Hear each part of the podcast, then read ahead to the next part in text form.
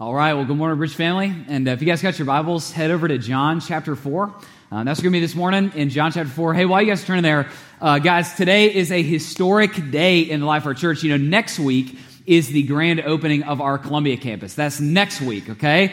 Um, this week, however, our Columbia campus launch team is actually joining in with us through our simulcast. So, Bridge family, both here and at the Columbia campus, can we celebrate together the launch of our Columbia campus? Do that right now, man. Yeah, man. Come on. That's right. Do it. That's right.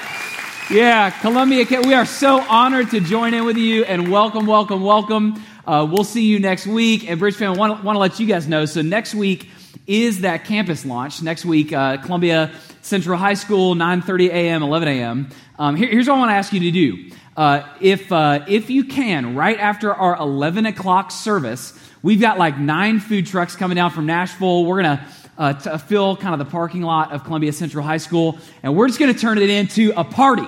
So uh, if you can, uh, come down with me as soon as the 11 o'clock's over. Me and my family, we're headed back down there. We're going to hang out, and uh, would love to hang out with you. Would love to hang out with you guys down at the Columbia campus. And man, come down, hang out get some lunch with us and just celebrate everything the Lord is doing there. And that, would be awesome, okay? So, heads up, that's going on next week, okay? Now, real quick, uh, one quick uh, little prefatory note. Um, last week, I just mentioned that a preacher's pet peeve is crying baby for an entire sermon. Not everyone found that as funny as I did, uh, just judging from, from response. Uh, so let me uh, let me make it up to you with a kids are awesome story. Can I do that? You want a kids are awesome story? You guys want this? Okay, so here's what this is. This is uh, this popped up in my timeline this week, and what you won't be able to read it when I toss it up here. This is a note from a bridge kid that was filling out his homework that asked about his pastor. Okay, so what it says up here, he was asked four questions. Number one, what is your pastor's name? Two, where do you see your pastor? Three, what does he do to help people in your church? And four, how can you help your pastor? Here were his responses. Number one, my pastor's name is Josh. True story, okay? Number two, I see my pastor at Starbucks. A little embarrassing, also true, okay? Number three, he preaches, also true. Number four, remember the question is, how can I help my pastor? Number four, I can help him by not farting in church. Okay? Little potty humor, totally true. That's totally true. You guys can help me out by doing that. Kids are awesome. There you go. Kids are, kids are awesome. All right, there we go. All right, great. All right, now here's where we are today. Uh, we're in John 4. We're in a series called Grave Robber that's leading up to Easter. And what this is, is uh, John, the Gospel of John, introduces us to Jesus through seven signs Jesus performs. He calls them signs, not miracles. Why does he do that? Because si- a sign isn't the thing, a sign is the thing that points to the thing. The whole purpose of a sign is to point away from itself to something significant about who Jesus was and what Jesus did. And so each week we're looking at one of these. Um, today, let me lead into the passage today, uh, kind of this way. It's a little unique. Let me lead into it like this. There are some things um, that amaze me. Uh, that, like seriously, I'm just amazed by stories and facts, that kind of thing. I ran. Some of you guys may already know this. I ran across a story earlier this year. True story. This is amazing. Did you guys know that America's 10th president, 10th President John Tyler, guy was born in 1790, still has two living grandchildren. Isn't that that's amazing? So, little digging on this. John Tyler was, uh, was 63 when his son Lyon was born in 1853. Lyon was 71 when Lyon Jr. was born in 1924. Whoopsie daisy. And 75 when Harrison was born in 1928. Both of them are still alive. One of them lives in Franklin, Tennessee. There you go. And that, that's amazing to me. I'll give you another one. A lot of you guys, apparently, a lot of people already knew this. This amazes me that when Coca Cola was originally formed, it had cocaine in its recipe. That's amazing to me. Uh, however, judging from watching how much some of you guys drink, totally does not surprise me. Uh, that kind of thing. Did you guys know this is amazing to me? The weight of the average cloud is 1.1 million pounds. Yeah, no, that's amazing to me. So, ladies, next time uh, you ask your husband, you know, how do I look in this dress? He says, man, just light as a cloud, babe. You just, right there. You can just give it to him right there, that kind of thing. That's not what I wanted. This is one, this is, this is awesome. Somebody posted, I crowdsourced this, and uh, this, was, this was so awesome to me. So, this is amazing. Plastic dinosaurs are made from plastic. Plastic is made from fossil fuel. Fossil fuel is made from fossils. Guys, plastic dinosaurs are made from real dinosaurs. That's amazing to me. I, I, love that so much. And then finally, it is amazing to me that anyone likes country music. Absolutely amazing to me. That's for thank you. I hear that. I hear that response. Okay. All right. Now, here's what's interesting. If you read the entire Bible, there is only one thing that we are told amazes Jesus. There's only one time in the entire New Testament that we see something that the Bible says Jesus was amazed. Here's what it was. When Jesus went to his hometown, the Bible says not that he would not do many miracles. The Bible says that he could not do many miracles. Why? Because he was amazed at their lack of faith. What amazes Jesus? Lack of faith in who he is amazes Jesus. So, this sign that we're going to see in John, what this is, now listen, this is really important because some of you guys already got like, oh, faith is a faith sermon. I've seen really weird things happen. This sign shows us what faith is not and what faith is and the, and the power of faith. Okay? So if you got your Bibles, get into John 4 with me. Pick up with me in verse 43. Here's why this is important. It's important because the Bible says, and without faith, it is impossible to please God. It is important because the Bible says faith is powerful. If you have faith the size of a grain of mustard seed, you can say to a mountain, move, and it'll hurl itself into the sea. The Bible says the righteous shall live by faith. If you want to be counted righteous in God's sight, you must be a person of faith. So, we need to know what this is. Pick up with me in verse 43. Here we go. John 4 43. After two days, he departed for Galilee. Now, this is really important. I'm coming back to this. For Jesus himself had testified that a prophet has no honor in his own hometown. Why is that? Okay, that's really important. Why does a prophet have no honor in his hometown? So when he came to Galilee, the Galileans welcomed him, having seen all that he had done in Jerusalem at the feast for they too had gone to the feast. So he came again to Cana in Galilee, where he had made the water wine. And at Capernaum, there was an official's son who was ill. When this man had heard that Jesus had come from Judea to Galilee, he went to him and asked him to come down and heal his son, for he was at the point of death. So Jesus said to him, Unless you see signs and wonders, you will not believe. In other words, Jesus rebuffs this man. He says, No, no, no. Jesus says, You're just playing. He said, Man, you have a type of faith that's not actually faith. You, you don't really want me. Okay, now we're coming back to that. The official. Now, I just want to point this out to you. Notice that twice this passage points out that this guy is an official. So, this guy is above Jesus in the social, political, and relational hierarchy of this region. Yet, this man says to Jesus, Sir. So, he's over Jesus in those stratas, but he refers to Jesus as if Jesus is over him. That's really important. Sir, come down before my child dies. Jesus said to him, Go, your son will live. The man believed the word that Jesus spoke to him and went on his way. As he was going down, his servants met him and told him that his son was recovering. So he asked them the hour when he began to get better. And they said to him, Yesterday, at the seventh hour, the fever left him. The father knew that was the hour when Jesus had said to him, Your son will live. And he himself believed. There's that word again. He himself believed. And all his household. This was now the second sign that Jesus did when he had come from Judea to Galilee. Okay? Now, can I just point some things out about this passage really quick? Um, you know how, like, sometimes when a builder is building something, a lot of times the builder has to blast before he can build. Got to blast something out before I can build something up. That's what I got to do in this sermon, and that's what Jesus does in this story. He blasts before he can build. So I pointed this out to you. Did you notice that when the guy comes to Jesus and asks for Jesus to heal his son, Jesus' response is first, no. He says, no, man. He says, you just want to see signs. In other words, Jesus was saying to this guy, you have the type of faith that wants miracles from me, but not me. No, thank you. That's not a real type of faith. So, what Jesus is doing in this passage is he's confronting what faith is not. That's really important. He's confronting what faith is not. So that's what I want to do. Give me a couple minutes. What I want to do is I want to blast out some misconceptions about faith and help us understand first what faith is not. Okay, so track me a few things faith is not. All right, number one.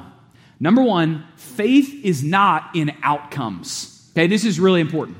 Um, here's why this is important. Some of you guys have been in this situation where you have had a persistent season of pain and you've prayed and you've prayed and prayed for God to take it away. And you've mustered up more and more and more faith that God would heal you or remove this issue from your life.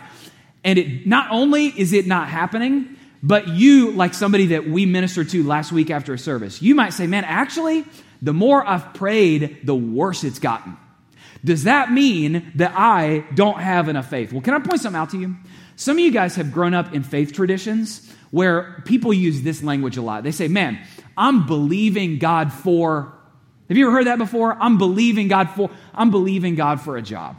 I'm believing God for healing. I'm believing God for a raise. I'm believing God for the removal of this sickness, okay? Can I just point something out to you? In the Bible, you never believe God. Faith doesn't believe God for something, it believes in someone. That is an utterly critical distinction to make when it comes to faith. Here's why that's important. If you are believing God, here's an example. If you spend your life faith, in faith, believing God for a job, and then you don't get the job, guess what's going to happen? Your faith is going to go away. Uh, you may have never noticed this before. Um, have you ever noticed in Hebrews 11? Hebrews 11 is called, uh, people call it, Bible scholars call it the Hall of Faith. Um, it's just a series of stories about people of incredible faith in the Bible. Now, Here's what's so interesting to me about how we approach Hebrews 11. A lot of times we'll go, man, Hebrews 11, people parted oceans, people healed sicknesses, people defeated armies, people shut the mouths of lions, okay? What incredible faith they may have had. Do you know what hardly anybody ever points out about Hebrews 11? Nobody ever points out Hebrews 11:37 where it says, "And they were stoned. They were sawn in two. They were killed by the sword. And those same people are recorded in Hebrews 11, the hall of faith. Now, let me ask you this question Is the person that shuts the mouth of a lion with their faith equal with a person who is sawn in two with their faith? Hebrews 11 says yes. Why? Because faith isn't believing for something, it's believing in someone. Okay? God's, God's promise is not that He will put out every fire in your life. His promise is that He will be with you in the flames. That is what it means to have faith. It sustains us through seasons of pain, it doesn't always take away the pain. So faith is not in outcomes, it's in a person. All right? Now, number two, faith is not the absence of fear. This is really important. Faith is not the absence of fear. Now, uh, in order to illustrate this, let me take you back to uh, a really significant time in my life. In 2012, I got with some guys from the bridge, and I got a chance to uh, do something really fun.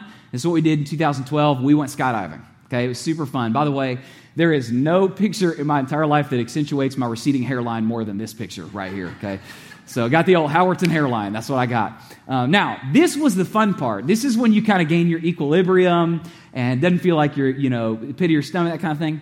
Uh, he, let me show you the not so fun part. Here's the not so fun part. That that's the not so fun part. When you are sitting with your legs dangling out of the open door of an airplane. Now, in this moment, I'm 80% sure I did not scream a cuss word. 80% sure, okay? I'm 100% sure I thought one. 100% sure. Now, let me ask you this. I was, I was afraid, but I jumped. I, I was afraid, but I did jump. Now, let me ask you this question was I afraid in that moment? Yeah, I was afraid, okay? But I jumped. So let me ask you this question Did I have faith? I did. I did. What I want you to see is that faith is not, listen, faith is not the absence of fear, faith is the commitment to act in the face of fear. See, a lot of times, listen, a lot of people think that faith is a feeling. And that, man, whenever I have these feelings of wanting to do something great for God, that's what faith is. And then when that feeling goes away, man, what that is, is that's lack of faith. Guys, you don't, you don't even need faith when you want to. Faith kicks in when I don't want to. That's where faith is exercise. Let me just encourage some of you right now, man, especially women in our church, but really this is for everybody. Some of you right now, you are so discouraged because fear is a baseline narrative in your life. In fact, for some of you, if you look at your life, what you really might say is that my entire life is really controlled fear in some way. And you might be so discouraged because what you think is that, man, God must be so disappointed in me because of all my fear, and that means I have a lack of faith. Guys, faith is not the absence of fear, it is the commitment to act in the face of fear. You can simultaneously be a person of great fear and exercise great faith. Don't believe me? We even see this in the life of Jesus. Remember Jesus in the Garden of Gethsemane right before he goes to the cross? Jesus is sweating blood because of his anxiety. Listen, Jesus is afraid. He cries out, Father, if it is possible, let this cup pass from me. And Jesus has faith So he cries out to God, Yet not my will, but yours be done. See, faith isn't the absence of fear, it's the commitment to act in the face of fear. Faith is not the absence of fear. Okay, number three. Faith, faith is not, here we go, faith is not a level. Okay? Faith is not a level. Now, here's why this is so important. Some of you grew up or have been pastored in spiritual traditions and churches where when something awesome didn't happen in your life, you weren't healed, you didn't get the job, you didn't get the raise, uh, you're, you had the miscarriage. Um, somebody either actively or passively implied to you that the issue was you didn't have enough faith. And so you might have this thing in your head that, like, man, level four faith isn't enough to get God to act, but if I had level six faith, the Lord would have moved on my behalf. Okay? That's not at all what the Bible teaches. Let me give you an illustration, and then let me show you this in the Bible, okay? Uh, one of my favorite Bible teachers is a, a, guy named Tim Keller. I call him my gospel Yoda. That's who Tim Keller is. Tim Keller, he has this incredible uh, illustration about the nature of faith and its strength. And here he uses this little case study. He says, Imagine you're at the airport and you see two people sequentially walk onto a plane. Uh, the first guy is an international, uh, an international businessman. So he walks on, he's flown thousands of times. He walks on with his carry on, he's checking his phone without a single thought about whether or not that plane will be able to carry him in the air. He just strides right onto the plane, sits down, starts looking at his phone, sipping his coffee, reading his book. Never has a single thought about whether or not that plane has the strength to get him to his destination. Now, imagine that right after that, the next guy that walks on the plane is an African immigrant who's literally never seen a plane. And so he walks up to the plane with fear and trembling. He cannot possibly fathom how a multi ton metal object could carry him through the air over an ocean and get him to another continent. Cannot fathom it. And so he's standing in front of the door. He's terrified. He's trembling in fear. He's sweating, uh, having a panic attack. But he musters up just enough courage to inch his way onto the plane, sit down in his seat, clutch the armrest of his chair, and hold on for dear life. And then Tim Keller always asks this question. He says, Which of the two men reached his destination? Both, right? Both. Why? Because it's not the strength of your faith that saves you, it's the object of your faith that saves you. It's not what level your faith is, it's who your faith is in that matters faith is not a level. The old Puritan Thomas Watson, he says this, I love this so much. He says, A weak faith may lay hold of a strong Christ. I love that so much. Okay? What did Jesus say? Jesus said, if you have faith the size of a grain of mustard seed, if you have the tiniest amount of faith in me who is strong, that will be enough to cast a mountain into the sea. So listen to me. Believe me, sinner. If you have the tiniest amount of faith in Jesus, that's enough to cast the mountain range of your transgression into the depths of the sea. That's enough. Faith is not a level, okay? Next one. Faith is not, track with me, faith is not a moment. Faith is not a moment, okay? This is a big uh, misconception some people have. You know, you read stories in the Bible, and what you can start to think is that, man, faith is something I'm going to need in some huge moments in my life. I'll need faith if there's a flood coming and I need to build an ark. Um, I'll need faith if, uh, if uh, I need to, you know, if I need to part an ocean or if I need to be healed. In that moment, I'm going to need faith. Listen, if you think there are going to be moments in your life when you need faith, you'll never learn what it means uh, to know God in faith. Okay, here's, here's, my, here's my case in point. Think about the language the Bible uses when it talks about faith. What does it say? It says, For we walk by faith and not by sight. Walk. What does it mean to walk? Think about this, okay? Walking is a rhythm. It's a rhythm of sequentially over and over and over and over and over taking the next step and the next step and the next step and the next step and walking by faith in a rhythm. And you know this that what God has done is He's built rhythms into our life. He wants to build rhythms into our life where we consistently see and prove the faithfulness of God by taking sequential rhythmic steps in faith. Have you ever noticed this? Have you ever this is why have you ever noticed the Bible constantly calls people to give God their firsts? It says, "Man, give me the first part of your week in a Sabbath. Give me the first part of your income in the in first fruits. Give me the first part of your day uh, in time in the Word. Do you guys know why that is? Why does God ask us to give our first fruits to Him? Okay, think about this. It's hard for us to understand because we're not farmers. If you're a farmer, it doesn't take any faith to give the last fruits because you already know what's come in, then you get to decide what's safe. If you're a farmer, it takes great faith to give the first fruits because you don't know what's going to come in after that. What God's done is He's given us a rhythm. Guys, when God calls us to give our firsts, He's not trying to take something from us, He's trying to build something in us. That's what He wants to do in giving us a rhythm to teach us to walk by faith. So faith is not a moment, faith is a lifestyle of walking by faith. Okay? Here's the last one. This is really important to me. I say my, my most important one to me for last. Faith is not inactive. Okay, faith is not inactive. Now, uh, help me out. Let, let me do this. Uh, this is an old cheesy preacher story, so just, just bear with me real quick. You guys ever heard the story about uh, the guy where it starts to rain, and, uh, and the guy uh, has faith that God is going to save him from an oncoming flood? So, as the story goes, it begins to rain. Somebody drives by in a car, and they uh, roll down the window and they say, Hey, man, flood's coming, hop in. And the guy says, No thanks, I have faith that God will save me. They drive on. And then later, uh, they're, they're, I don't know. All right, I don't know. So later, then later, uh, flood, uh, flood water starts to rise. A rowboat comes by and they say, hey, man, uh, we got an extra seat. Hop in. He says, no, I have faith that God will save me. And they just row right on. Right?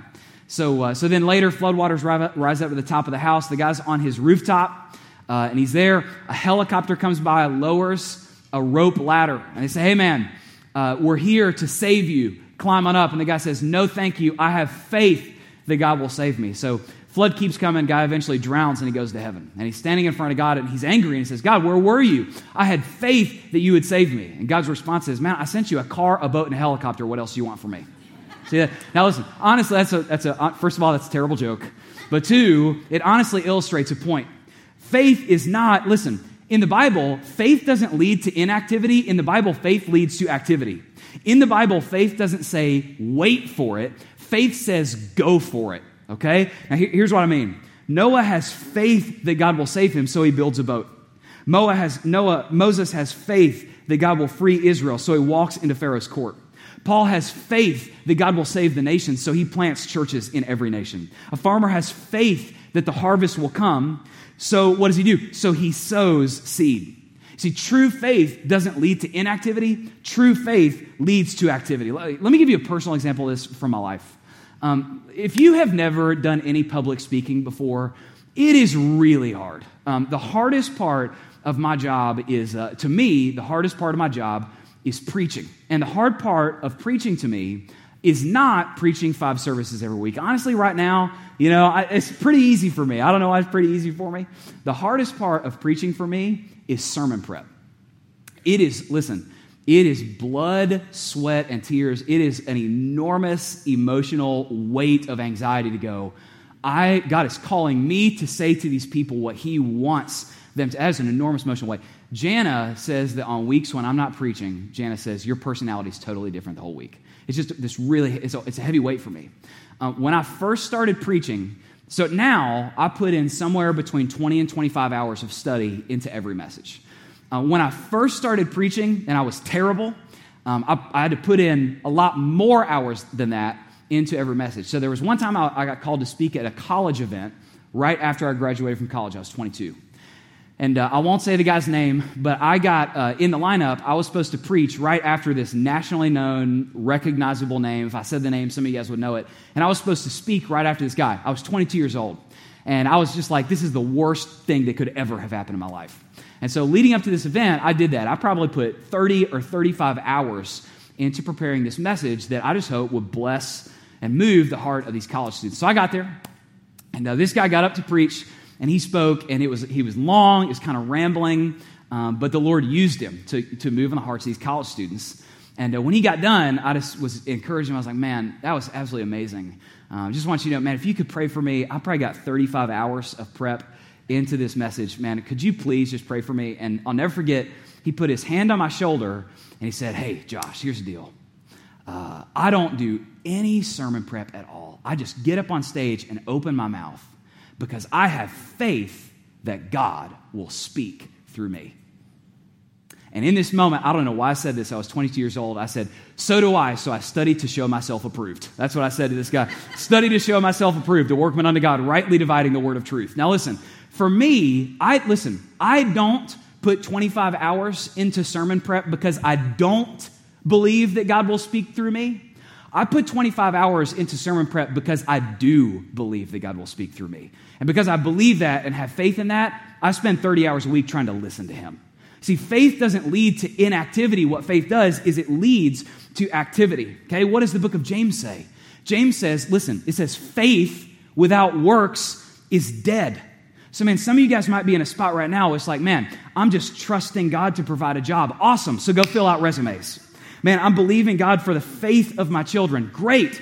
So make sure they're in Bridge Kids every week. Pray with them and read the Bible with them. I have faith that God can restore my marriage. Great. So go see a counselor. I have faith that God will use me in ministry. Awesome. So step out into a ministry role before you're even ready and put yourself in a position to be used by God. Why? Why, why do we do that? Here's why. You need a faith that works, you need a functional faith. Faith does not lead to inactivity. Faith leads to activity. All right, now, that's me blasting before I can build. You want to know what faith is? Okay. Here's what faith is. I love this about this passage. So I pointed this out to you earlier that Jesus said, a prophet has no honor in his hometown. That's interesting, okay? Remember what they said to Jesus when he went into his hometown and tried to perform miracles? Remember what they said? They said, Man, isn't this Joseph's son? Isn't the carpenter? This is the carpenter's kid, right? And he's preaching, saying he's a savior of the world, trying to perform. Who does this guy think he is? Now, let me ask you this question. Why did people in his hometown call him a carpenter's son, but this Roman official that was above him called him sir. Do you know why? Because they saw Jesus as an equal, he saw Jesus as an authority. Do you know what faith is? Faith is seeing things as God sees them. That's my favorite definition of faith. Faith is seeing things as God sees them. Now, here's how this works. Let me give you an illustration. Uh, everybody sees things differently. I'm about to divide the room right in half right now. Everybody sees things differently, okay? Uh, earlier in our marriage, uh, me and Jana, listen, I, I, don't have words to describe how broke me and Jana were in our first years. But we were, we were so, so broke, we couldn't pay attention. Like that, we were in that, like, it was, you know, it was in kind of that moment. And uh, I'll never forget, there was a, a, the first holiday, we were renting a condo, and it was the first time that we were ever going to host our families in our condo uh, for a holiday. So Jana, you know, we, we kind of, we went for it, man. Back in those days, this is literally true. In, in those days, for us, date night was me being able to supersize my favorite combo at McDonald's. Like that, that's, that's true. That's not me exactly. That's true thing, okay? So we're there, getting ready to host family. Jana breaks the bank, and she buys just a few decorating things. And one thing she bought was these towels with our initials monogrammed on them to put into our guest bathroom. Okay? Now, right after, a lot of you guys, you already know where this is going. Soon as we buy these towels, they're in our guest bathroom. One day I walk out of the bathroom and I'm drying my hands. and Jana looks at me, absolutely dumbfounded in fury at me. And she says, Josh, what are you doing? I said, babe, I'm drying my hands, right? And she says, well, those aren't for use, silly. Now I want you to think about this. What, here's what this means. Let me just put this in perspective for you. We have towels at my house with my name on them that you can use, but I can't. That's insane to me. Now listen, here, here's what's going on there, okay? Everybody sees, see, sees things differently. When I look at those things, you know, miracle of miracles, I see a towel. When Jana looks at those, she sees a priceless work of art. That's what she sees, okay? Now here's the deal everybody sees things differently.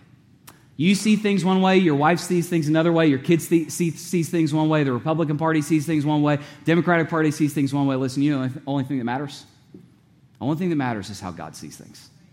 That's the only thing that matters. Faith is seeing things as God sees things. Let me ask you this Do you see things as God sees things? Here's what I mean by that. So, for instance, when you look at your problems, Man, when you look at your problems through eyes of fear, what it looks like is, man, I got really big problems and my God looks really small. But man, when you look through eyes of faith, it looks like, man, I have a really big God and my problems start to look really small. Man, what about your pain, the pain in your life? Now, some of you might look at your pain, and when you look at your pain without faith, your pain looks like a destination. My life's going to end in pain. It ends there. But man, faith looks at our problems and our pain, and faith sees problems not as a destination, but as a pathway. Man, God is using this for my good. God is preparing for me an eternal weight of glory beyond compare. I consider these present sufferings are not worth comparing to the future glory that will be revealed to me. Uh, I consider that these light, momentary afflictions are preparing something for me. Pain is not a destination, pain is a pathway. That's what faith sees. What about people? And some of you, when you look at people, all you can see is their salary, their physical stature. Are you pretty? Are you not pretty? Are you ascending? Are you not ascending? Are you popular? Are you not popular? But listen, there are some people that in the eyes of the world are really small, that in the eyes of God are really big. Because God does not look at the outward appearance, God looks at the heart. Do you see through eyes of faith? Man, some of you might be here, and man, you hear me say, let me just give this one example. Some of you might be in a spot where you're trying to consider, man, is God calling my family to adopt a child? You know, this is really dear to my heart. Not every, let me say this, not everyone is called to adopt, and no one should have any false guilt at all if they never adopt a child. But some of you right now are trying to weigh whether or not you should do that. And right now, some of you, all you can see is the $200,000 the college might cost or the six extra years before we'll be empty nesters. And that's all you can see. Do you know what God sees when He sees a child? Children are a blessing from the Lord, a very great reward. Man, do you see things as God sees them? Think about the cross. When the world looked at the cross, listen, guys, the cross had a 100% defeat rate. Nobody goes to a cross and wins. But Jesus looked at the cross and he saw it as the thing that God would use to give eternal life to everyone who would call on his name in the entire world. So the cross for Jesus, he saw through eyes of faith, not an instrument of defeat, an instrument of victory. Faith is seeing things as God sees them. Now, here's why this is really important. I got to wrap this guy up, okay? Here's why this is really important. It's really important because in this passage, think about this. When was the boy healed? In this passage, the boy was healed the moment that the man believed the word that Jesus had spoken. Listen, guys, every time in the Bible and human history that God works, it was because somebody was willing to believe. Somebody somewhere was willing to have faith in a God that acts. And what you see when you read these, uh, read the Bible, listen, some of us come from, I'll be honest, I come from a spiritual uh, teaching tradition that does not like to acknowledge what I'm about to teach to you. But it's going to take a pair of scissors to get what I'm about to say out of the Bible. Faith always precedes miracles, and faith unlocks the power of God. Think about this, okay? I'll, I'll give you, so think about this. When Moses is standing in front of the Red Sea, do you remember what God says? He says, Man, Moses, raise your staff and I'll part the sea. And if you read that passage, God does not part the ocean until Moses raises his staff in faith. Do you guys remember when uh, the children of Israel are crossing over the Jordan River? And the Bible says it was the Jordan River at flood stage. If you were in Nashville five years ago, you know how dangerous and perilous moving water at flood stage can be. But do you remember in the book of Judges when God parts that river? It was the minute their feet touched the water. When they step forward in faith, God begins to act. Luke 17, 14, Jesus heals three lepers. He says, Man, go show yourself to the priest. Do you remember when this is nobody ever notices this? Do you remember when those three lepers were healed? It says, as they were going to the priest, they were healed. So it's as they believed Christ in faith that they were healed. And then I pointed this out earlier. In his hometown, it wasn't that Jesus would not do any miracles, it was that Jesus could not do any miracles. Why? Because he was amazed at their lack of faith. Faith activates the power of God. Now, can I use, can I just bear with me here? Can I use an example from my own life? I always feel like, so my sermon prep motto is I can't expect a sermon to move you if it's not moved me. And I, I believe that no sermon will ever move a church more than it moved its preacher. So this week, here's what I'm doing. I'm just sitting down and I'm going, man, God, where have I seen faith in my life unlock your power? And guys, can I just say, here's my example, man. Do you guys understand that what's happening in our church right now is not normal? You guys understand that? Last year, understand why I'm saying this, why I'm not saying it, or don't read my motives negative. You guys understand that last year, our church was one of the 20 fastest growing churches in the United States of America. In one year, wait, wait, wait, wait, wait, you can clap in a second. Okay. In one year last year, in bridge mission trips and services, we saw a thousand people come to know Christ. Now, right now, next week, we're launching our second church in Columbia. We'll probably next week see at least, we're going to launch a church with at least 400 people next week so that we can continue to see God move. And so, in the last year, because of that, I've gotten to hang out with some other guys in other churches that are seeing things like that happen in their church. You know what strikes me? Every time I leave a group of pastors that are seeing things like this happen in their church, you know what strikes me? I leave just stunned at how much better than me they are. They're all smarter than me. They're all more impressive than me. They're all better preachers than me. And they're all more strategic than me.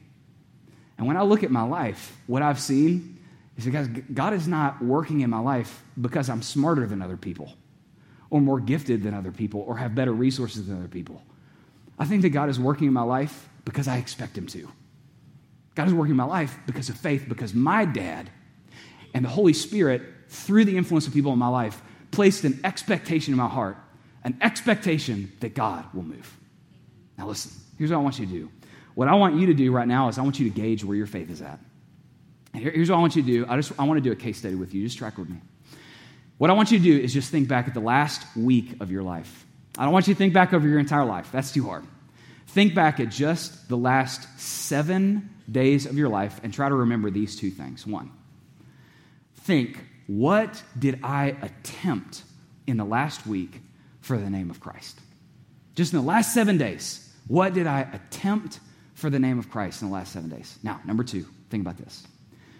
Think, what did I pray for? Every, try to think of every prayer that you prayed in the last week and get them all in your head. Okay, you got them? Get them in your head. Okay. Now, here's the case study. If everything that you attempted for the name of Christ happened in the last week, and every single prayer that you prayed for the name of Christ in the last week happened, what would be different about the world? That's what I want you to think. What would be different about the world? Now, for some of you, it would be amazing. For some of you, there would be dozens, hundreds, or thousands of orphans that have been adopted. For some of you, uh, there would be a great ingathering of the lost into the heart of God in salvation. For some of you, there would be worldwide revival. For some of you, there would be the alleviation of human suffering, racism, poverty, all these things. Uh, war in the world. All this, the world would be totally different, okay? But let's be really honest. For some of you, your food would have been really blessed this week. Or man, you, you would have had amazing traveling mercies. Hell to me, for me, here's what hell would be hell would be me getting to the end of my life and God showing me everything that I could have seen Him do, everything that I could have accomplished, everything that I could have become with Christ's power at work in me if I had just had a little more faith. See, guys, expect God to do a lot, and He'll do a lot. Expect God to do a little, and He'll do a little. Expect God to do nothing, and He'll do nothing. Faith activates the power of God. And God is calling His people how? How to walk? To walk by faith. Without faith, is impossible to please God. And if you have faith the size of a grain of mustard seed, you can say unto this mountain, Get up, hurl yourself into the sea, and it will be done for you. And for some of you right now, for the first time in your entire life, there's faith rising in your heart. And it may be a weak faith, but it's a weak faith in a strong Christ. And that faith can save you. Okay? So here's what I want to do. Right now, I want to ask you one question. Just one question. I want you to ask God with humble and pure hearted earnestness before Him. Ask the question Holy Spirit, what are you saying to me? That's it. I just want you to ask that one question. Holy Spirit, what are you saying to me? And I want to pray that He would lead you. So, can, will you pray with me? Let me pray with you real quick.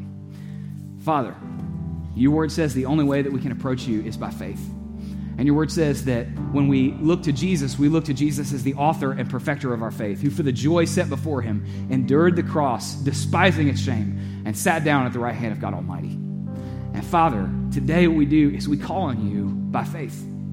And so, Father, if there is anybody here who has never cried out to you in faith, I pray that you would, uh, uh, you would right now give them a rising faith in their soul that a mustard seed's worth of faith in Jesus can overcome the, the mountain range of their sin and transgression.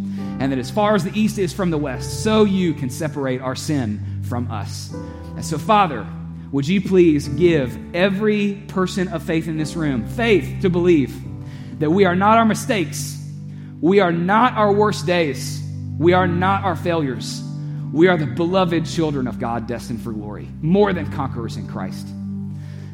Father, would you please right now, by the power and leadership of your Spirit, answer the question for each of us Holy Spirit, what are you saying to me? And God, give us a pure heart in front of you to say, whatever, wherever, whenever, no matter the cost, I'm yours. We just want to walk by faith. So we pray that in the name of a faithful God who is the same yesterday and today and forever. Amen.